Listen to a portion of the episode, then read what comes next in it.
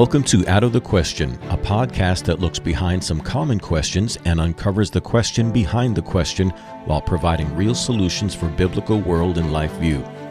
Your co-hosts are Pastor Steve Macias and Andrea Schwartz, a teacher and mentor. Thanks for joining us this fourth day of October two thousand nineteen. Today's question, posed to Father Steve Macias and me, comes from a listener who asks the question, what place, if any, do devotionals have in the life of a Christian? And he says he's specifically thinking of the Jesus Calling devotional, which he's heard several people, specifically women, reference as being helpful. Also, he wants to know that some, whether or not we agree that some people call these kinds of devotionals adding to Scripture, giving new revelation, and therefore should be avoided. And then he just kind of rounds out his question by saying, so the issue may have two aspects, specifically the Jesus Calling devotional, and then secondly, the place for devotionals in the life of a Christian, and does the Bible speak directly to this? So that's a big, juicy question. I'll turn it over to you for the first comments. Yeah, well, I think on the part of the devotion aspect of it, I think there are certain dangers that come with devotion, but there are also just misunderstandings about what devotion or, or daily Bible reading or uh, spiritual readings are. And I think we should first remember that the ancient Jews, uh, the the people of God in the Old Covenant, they had a idea of devotion which was a little bit different than ours, right? They had their their famous prayers, the, the Shema. They had their prayers they said at meals. They had the prayers they said when they saw rainbows. Of course, you know, since the time of Christ, there's a whole rabbinical system that's been added.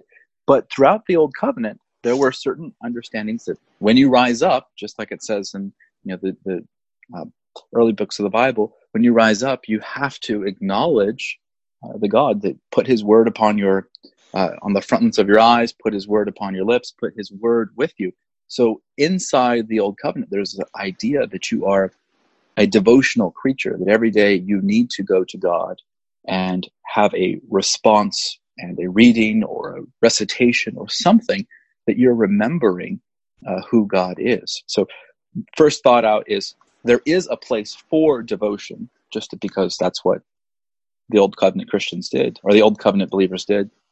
And there is a place for devotion because Saint Paul says, pray without ceasing. Uh, and Christ himself gives devotional prayers, the Lord's Prayer itself. So first comment is, yes, there is a place for devotions in the Christian life. Now, what that looks like is to be debated. Let's just define devotion. And I like going back to Webster's eighteen twenty-eight, just because he's usually pretty thorough. And the first definition is the state of being dedicated, consecrated, or solemnly set apart for a particular purpose.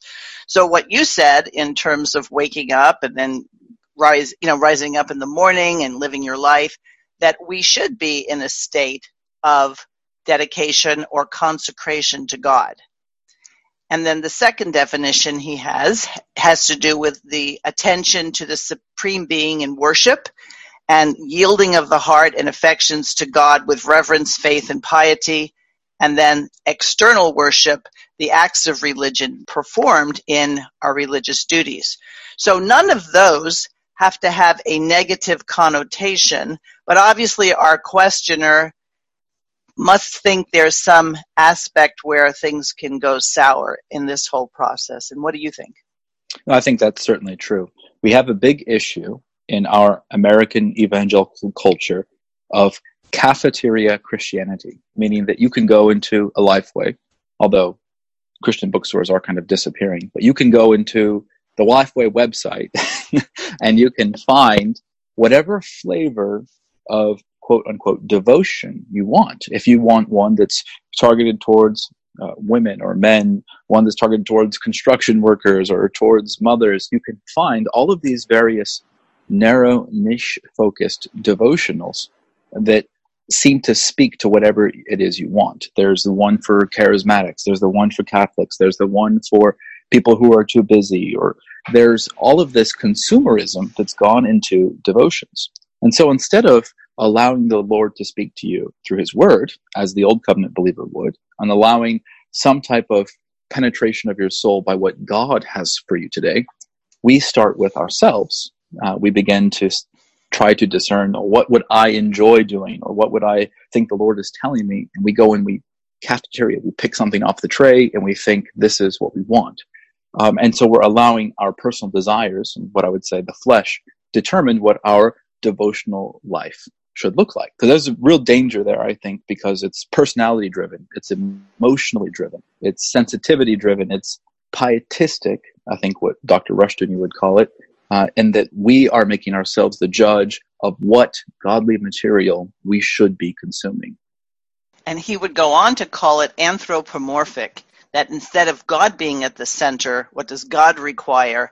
It's more like, how, as you put it, my particular flavor. So I've seen biker Bibles or biker devotionals, and I've seen teens, and I've never seen the construction worker, but whether or not you were joking, I don't know, and there probably is one, that the idea is that somehow or other we are the focus, because somehow or other God gets something beneficial from us, and we just have to approach him. And this is very much like Sunday school for kids and youth groups and singles groups.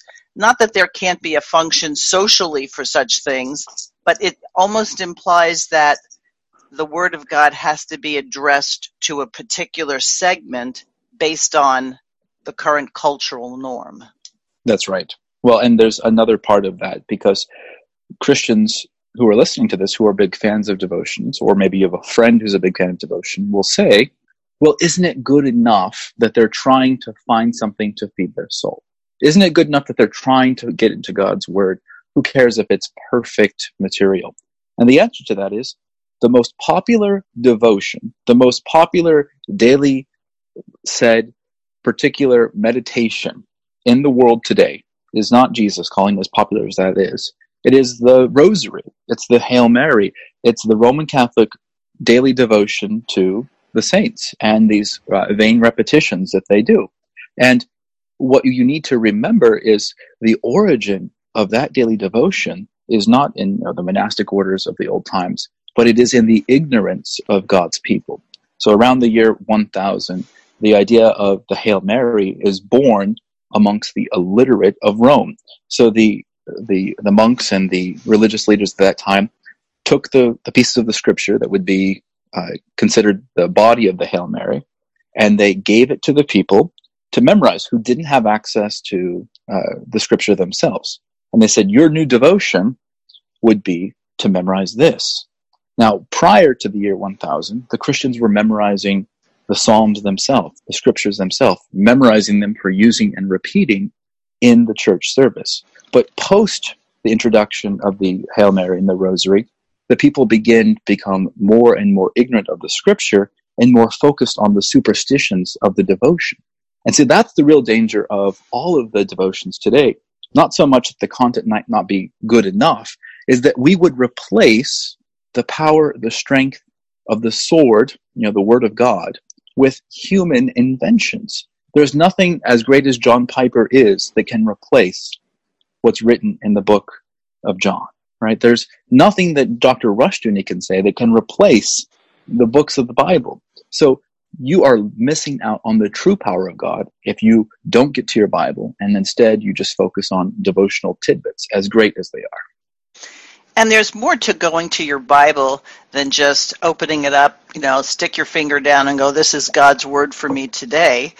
There's a requirement for a systematic approach to the scripture, so that you just don't hang out in one place. I really like the Gospels, or somebody else really likes the epistles, or all I read is the book of Proverbs, because it's God's entire Word. So by making the editorial decision as to what's going to be in and what's going to be out, it's almost like we're getting God's Word pre-digested for us, and that's not what he requires.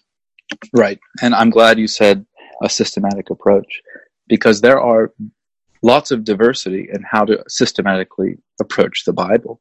Um, if you go back to the earliest centuries of the church, uh, the early monastics, you know, those people who left the cities and went out to the deserts, like uh, Saint Anthony and Saint Athanasius, just these guys, they would approach the Bible as something that you should take up six times a day. And you should read something from the Psalms, something from the Old Testament, something from the New Testament. They were developing systems so that instead of depending on the leaders or, or the great thinkers of the day to come up with what you should believe, they were allowing the God of the Old Covenant, who is the same God of the New Covenant, to speak to them by overlapping these passages. You were you were seeing things like, okay, Jesus says in the beginning in John one, and Genesis one says in the beginning. There are some common grounds, and they were allowing the scripture to interpret the scripture. That was the true devotion, to allow our prayers to be the various word of God over different places.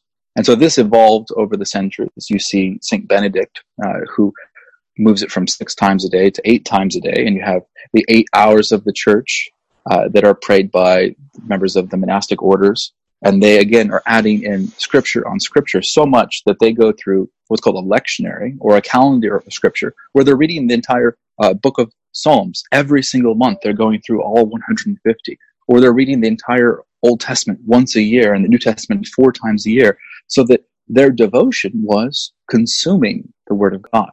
Now, it's not practical, of course, for normal people to pray eight times a day and to read their Psalms every month. Maybe Uh, that seems too overwhelming for you. But in my tradition, the uh, Book of Common Prayer took those eight offices and broke them down into two offices. And so in the morning, you should say a psalm. You should read something from the Old Testament. You should read something from the New Testament. You should pray for your day. And the evening, you should do the same. And uh, this idea of devotion centered around the scripture was the foundation of all of Western culture.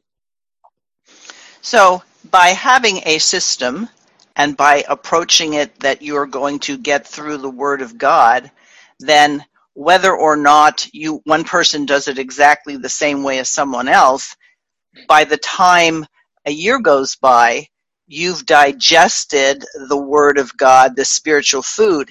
And I would disagree with you when you said some people say it's not practical, because I know plenty of people who get into their car, turn on their radio or their favorite C D, if people still use C Ds, my car still has one. But the point I'm trying to make is they know songs and they know their favorite pop artists, and they can repeat lots of different things in, in popular culture. In a sense, they're doing a devotional to a world and life view that oftentimes is very, very antithetical to God's Word. Well, and it's, you are whatever you love. I was doing a chapel service earlier this week, and I said a Bible verse, and I said, "For God so loved the," looked at the students, and they said, "world," right? And then I go to, "and the Lord prepares you for every good," and then no idea that the next word was work, because they weren't familiar with that passage. And so then I said, "Okay, well, can you finish other devotions? Uh, Hakuna," and they all could say Matata, right? So mm-hmm. there's there's a sense that whatever we put into ourselves becomes part of who we are. And so we have to be very careful that our devotions, Uh, when they're beyond the scripture, that are devotions that are incompa- that are compatible with the scripture and that lead us to the right paths. Now, in addition to the the superstitions about the Hail Mary or the Rosary, uh, there are other superstitions that have crept in from uh, the Roman Church into mainstream spirituality. Something like a Lectio Divina, and some of our listeners would know what that is, but some might not. But this was a medieval monastic practice where you would open up the Bible and you would read a couple sentences of scripture, and then you would wait until God mysteriously revealed something special just for you in those scriptures. You know, God speaking to you in whatever passage he happened uh, to open to, very similar to what you described of opening up your Bible and putting your finger down. Now, this this is not how the God of the Bible mystically speaks to us. You know, what he said to his original audiences is what he really meant. And so our job is, of course, to apply that, but not to view the scripture as insufficient as it's written. It doesn't need to be new and reapplied to every single generation for it to be true. You know, the, the verses about uh, the people who are living in Corinth, obviously, uh, are meant for the people living in Corinth.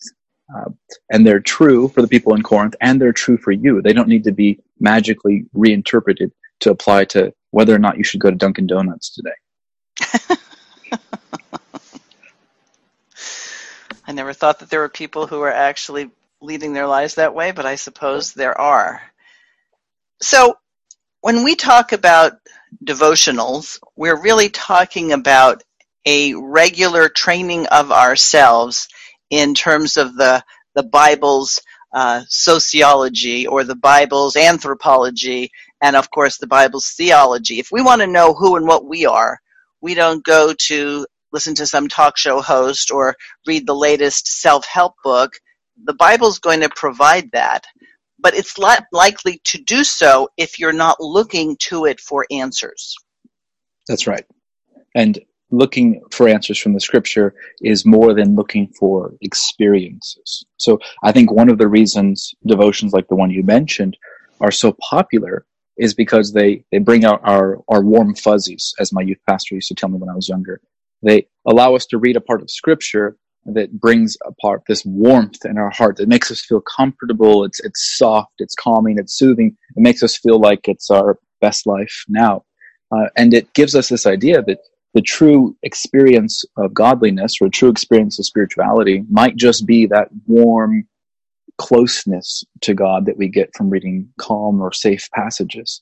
Uh, but true experience with God does not come from quietly sitting in our devotions. The true experience of God, the Scripture says, is by serving God. Uh, I was just teaching this morning uh, on depart from evil and do good. Experiencing God is seeking the peace of those around you, not only your personal inner peace. You've been saved from your personal sin. Um, now move on. It's no longer about your personal Uh, health or well-being. Now it's about you serving those around you. The trap of devotionals uh, that, that focus entirely on the individual is it allows us to put up a bubble as though we are being holy and serving God when we are serving actually just our own emotions and feelings of ourselves. And this ties in with the common practice that's referred to as quiet times. Do you have your quiet time? And, and telling people that in order to be faithful, they need to set aside a day to have a quiet time. Now, I'm not saying that there's something inherently wrong with making all the noise stop and, and finding a time where you can actually think without, especially if you're a young mother, having uh, demands put on you by the children need this or that. But it almost becomes an institutionalized practice that it's more important to do your quiet time then fulfill your responsibilities as part of your calling, and they somehow become mutually exclusive, and one takes precedence over the other, this quiet time. What, what do you think about that? Well, I think there's certainly uh, an imperative from Jesus who says, when you pray, you know, go into the closet and don't do it before man. There's obviously this idea that Jesus has that we would go and be quiet and pray at certain times in our life. Uh, but there, there's another danger here, and it's this nefarious belief that our peace comes from outside, right? So if it's quiet around me, if it's not distracting the child, or not, children are not yelling, um, maybe they've gone off to school or somebody's watching them, then when the circumstances around me are peaceful, I can be peaceful. But the, the God of Scripture, uh, you know, we, we remember the passage where it talks about the the God in the wind, the God in the storm, the God in the thunder. The God of Scripture teaches us that the peace is not something that, uh, that the world is going to be able to give us. And able to, in order to have quiet time, we have to be able to not allow the things of this world to take that peace away from us, because there will always, there will always be things that are willing to to rob us of, quote unquote, our quiet time. But being able to find true peace, like Jesus is talking about, is despite the noise around us, despite the the pending deadlines or the work or the children or these things, that those things are not taking away your joy, because your joy is found in the Lord alone, not your circumstances. Exactly. Um, you know, Doctor Rushdoony has in his two-volume set on systematic theology, the last subject he tackles is prayer. And it's a delightful read because it's not typical, it's not typically what you just described. Find the quiet space, and then and only then are you really going to have true communion. He talks about regular conversation with God, one sentence prayers. And he equates it to that if you're in a relationship, let's say with a spouse, you don't wait till it's just quiet before you talk. You don't just talk to your spouse when you wake up and when you go to sleep and, and before meals. You talk regularly throughout the day. And he really encourages people to do such things. And I know that I've really um, focused on realizing that God's with me all the time and I can pray. So I pray for the parking space, or I thank God for the fact that I switched lanes and I irritated the guy behind me, but I didn't get hit because I wasn't paying good enough attention. So that whether you eat or drink or whatever you do, do it to the glory of God and acknowledge him in all things. And I think that is as much of a valid devotional as deciding that you just have only this forty-five minute time in your day and you have to get up at four o'clock in the morning to do it so that no one else is present. That may be a very fruitful time for someone, but when it becomes codified and that if you're not doing this, you're not really holy, I think it can it throw people off in terms of a true and genuine relationship with God. And it's about this idea of really finding who the the center of who you are. Uh, so many of us use devotions as a way to kind of peer inside of who we are, uh, rather than allowing the Lord to tell us who we are.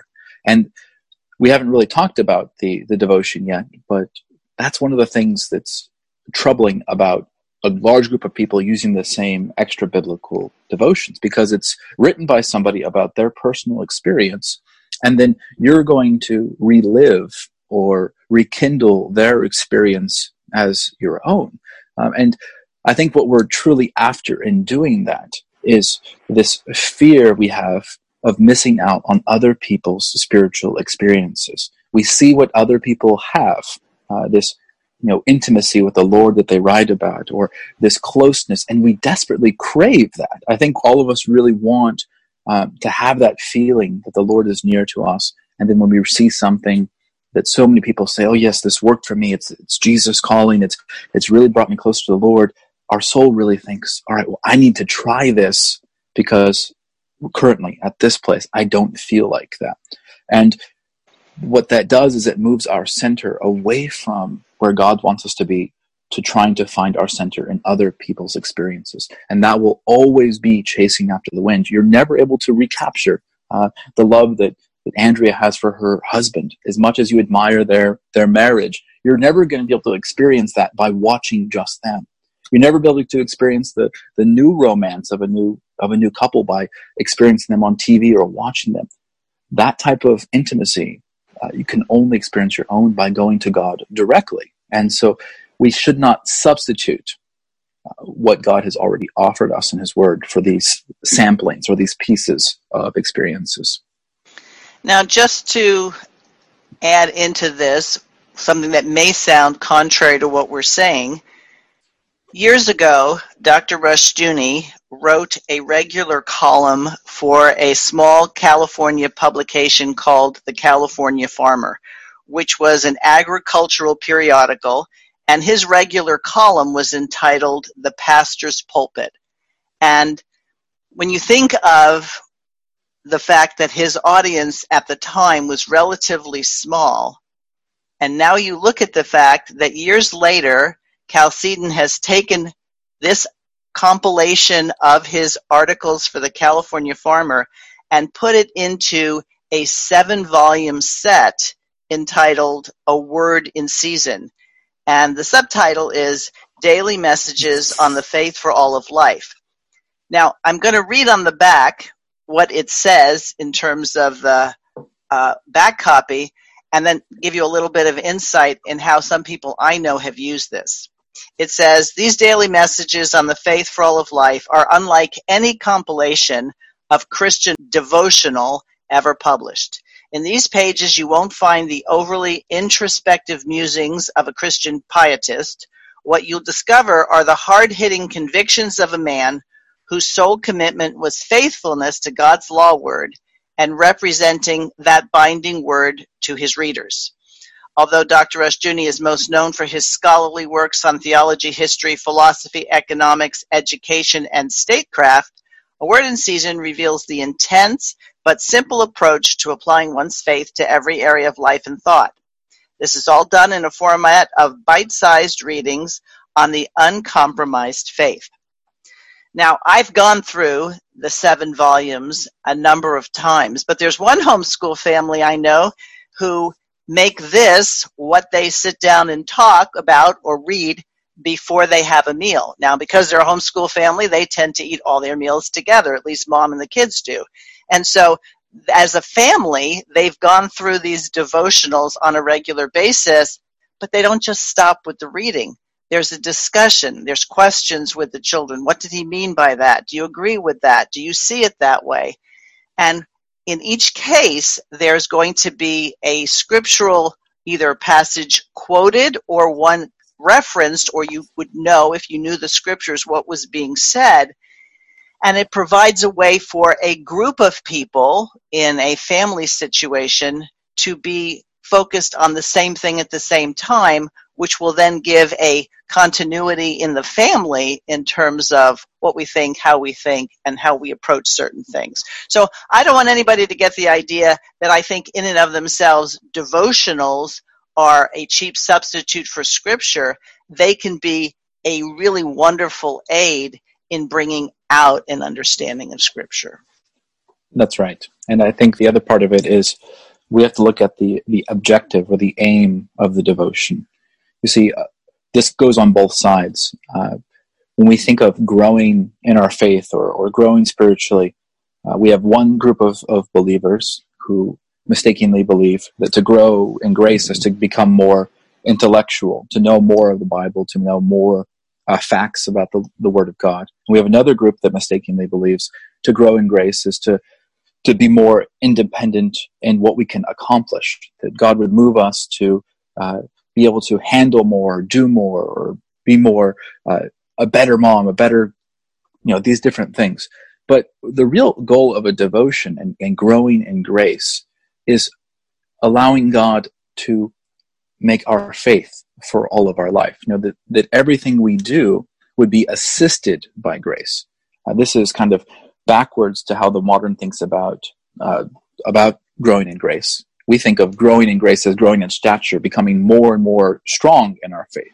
But really, the point of a devotion, whether it's the scripture or something else, should be for us to remember more and more that we are like children, that everything that we do or need to do needs to be assisted by the grace of God. So if your devotion isn't pointing you towards dependence on God for whatever you're doing, uh, then it's going the, the other direction. You know, the, in Colossians, it says that that every word or deed will be done in the name of Jesus Christ, dependent upon his grace. And so the, the greatest devotion are those that lead us to needing and consuming more grace. And we've we've talked disparagingly about uh, monastics, but there's a great uh, monastic of the seventeenth century that I think exemplifies this idea of, of needing grace, and that's Brother Lawrence. And Brother Lawrence wasn't about secluding himself. He wasn't about uh, separating himself to getting on his knees and saying the Hail Mary or these type of things. Brother Lawrence was about doing what the Old Covenant believers did. He recognized God when he was washing the dishes, recognized God when he was uh, sweeping the floors or spending time with others. He gave us an example that the mother who's changing a child's diaper and needs grace is just as much experiencing and working for the kingdom of God as the person who's on their knees in their quiet time, that these are both places where we are experiencing the growth and the grace of Christ. That's a funny example, because sometimes when you are changing a diaper, there's a need for grace in lots of different ways. But uh, it really goes back to the idea that we should be in constant communication with God and not judge ourselves in terms of how we fare or how we measure up with other people, just recognizing the awesomeness of being in the presence of God and having that access. Um, I think that's a humbling experience, and no matter what's happening around you, there is a peace that passes understanding when you know who's in control, and you really know who's in control because you've come to terms with the fact that it's not you. Amen. All right, you have any recommendations um, in terms of ways in which not only our questioner but other people? I've mentioned the seven-volume set, A Word in Season. You have any ideas or recommendations yes. you'd like to share? Yes, and so um, we'd be remiss if we didn't answer this, but onto the question of Jesus Calling. Uh, Tim Challies has written a great thing about what's wrong with Jesus Calling on his website. The listener should look that up and see what his uh, criticisms are. They're mostly about how Jesus Calling says that the scripture isn't sufficient and that it's looking for devotion elsewhere. But as far as devotionals that I'd recommend, Abraham Kuyper, uh, you know, the in the theological sense, great-great-grandfather of, of Rushdoony's thought, uh, wrote a devotional called Near Unto God, and it's been put into modern English, and it's only about a paragraph a day. That's a great devotion. Uh, it's very similar in ideas as A Word in Season. Well, good. All right. Well, I hope uh, this was helpful to the person who sent in the question, along with those who maybe uh, have considered it, and, and, and this gives them more food for thought. Um, I would encourage our other listeners to keep your questions and comments coming. It's helpful to us, and hopefully things that you have questions about will be things that others have as well. So you can contact us through Out of the Question Podcast at gmail dot com. And Steve, once again, thanks for taking the time to have this conversation. My pleasure. Thanks for listening to Out of the Question. For more information on this and other topics, please visit Chalcedon dot e d u.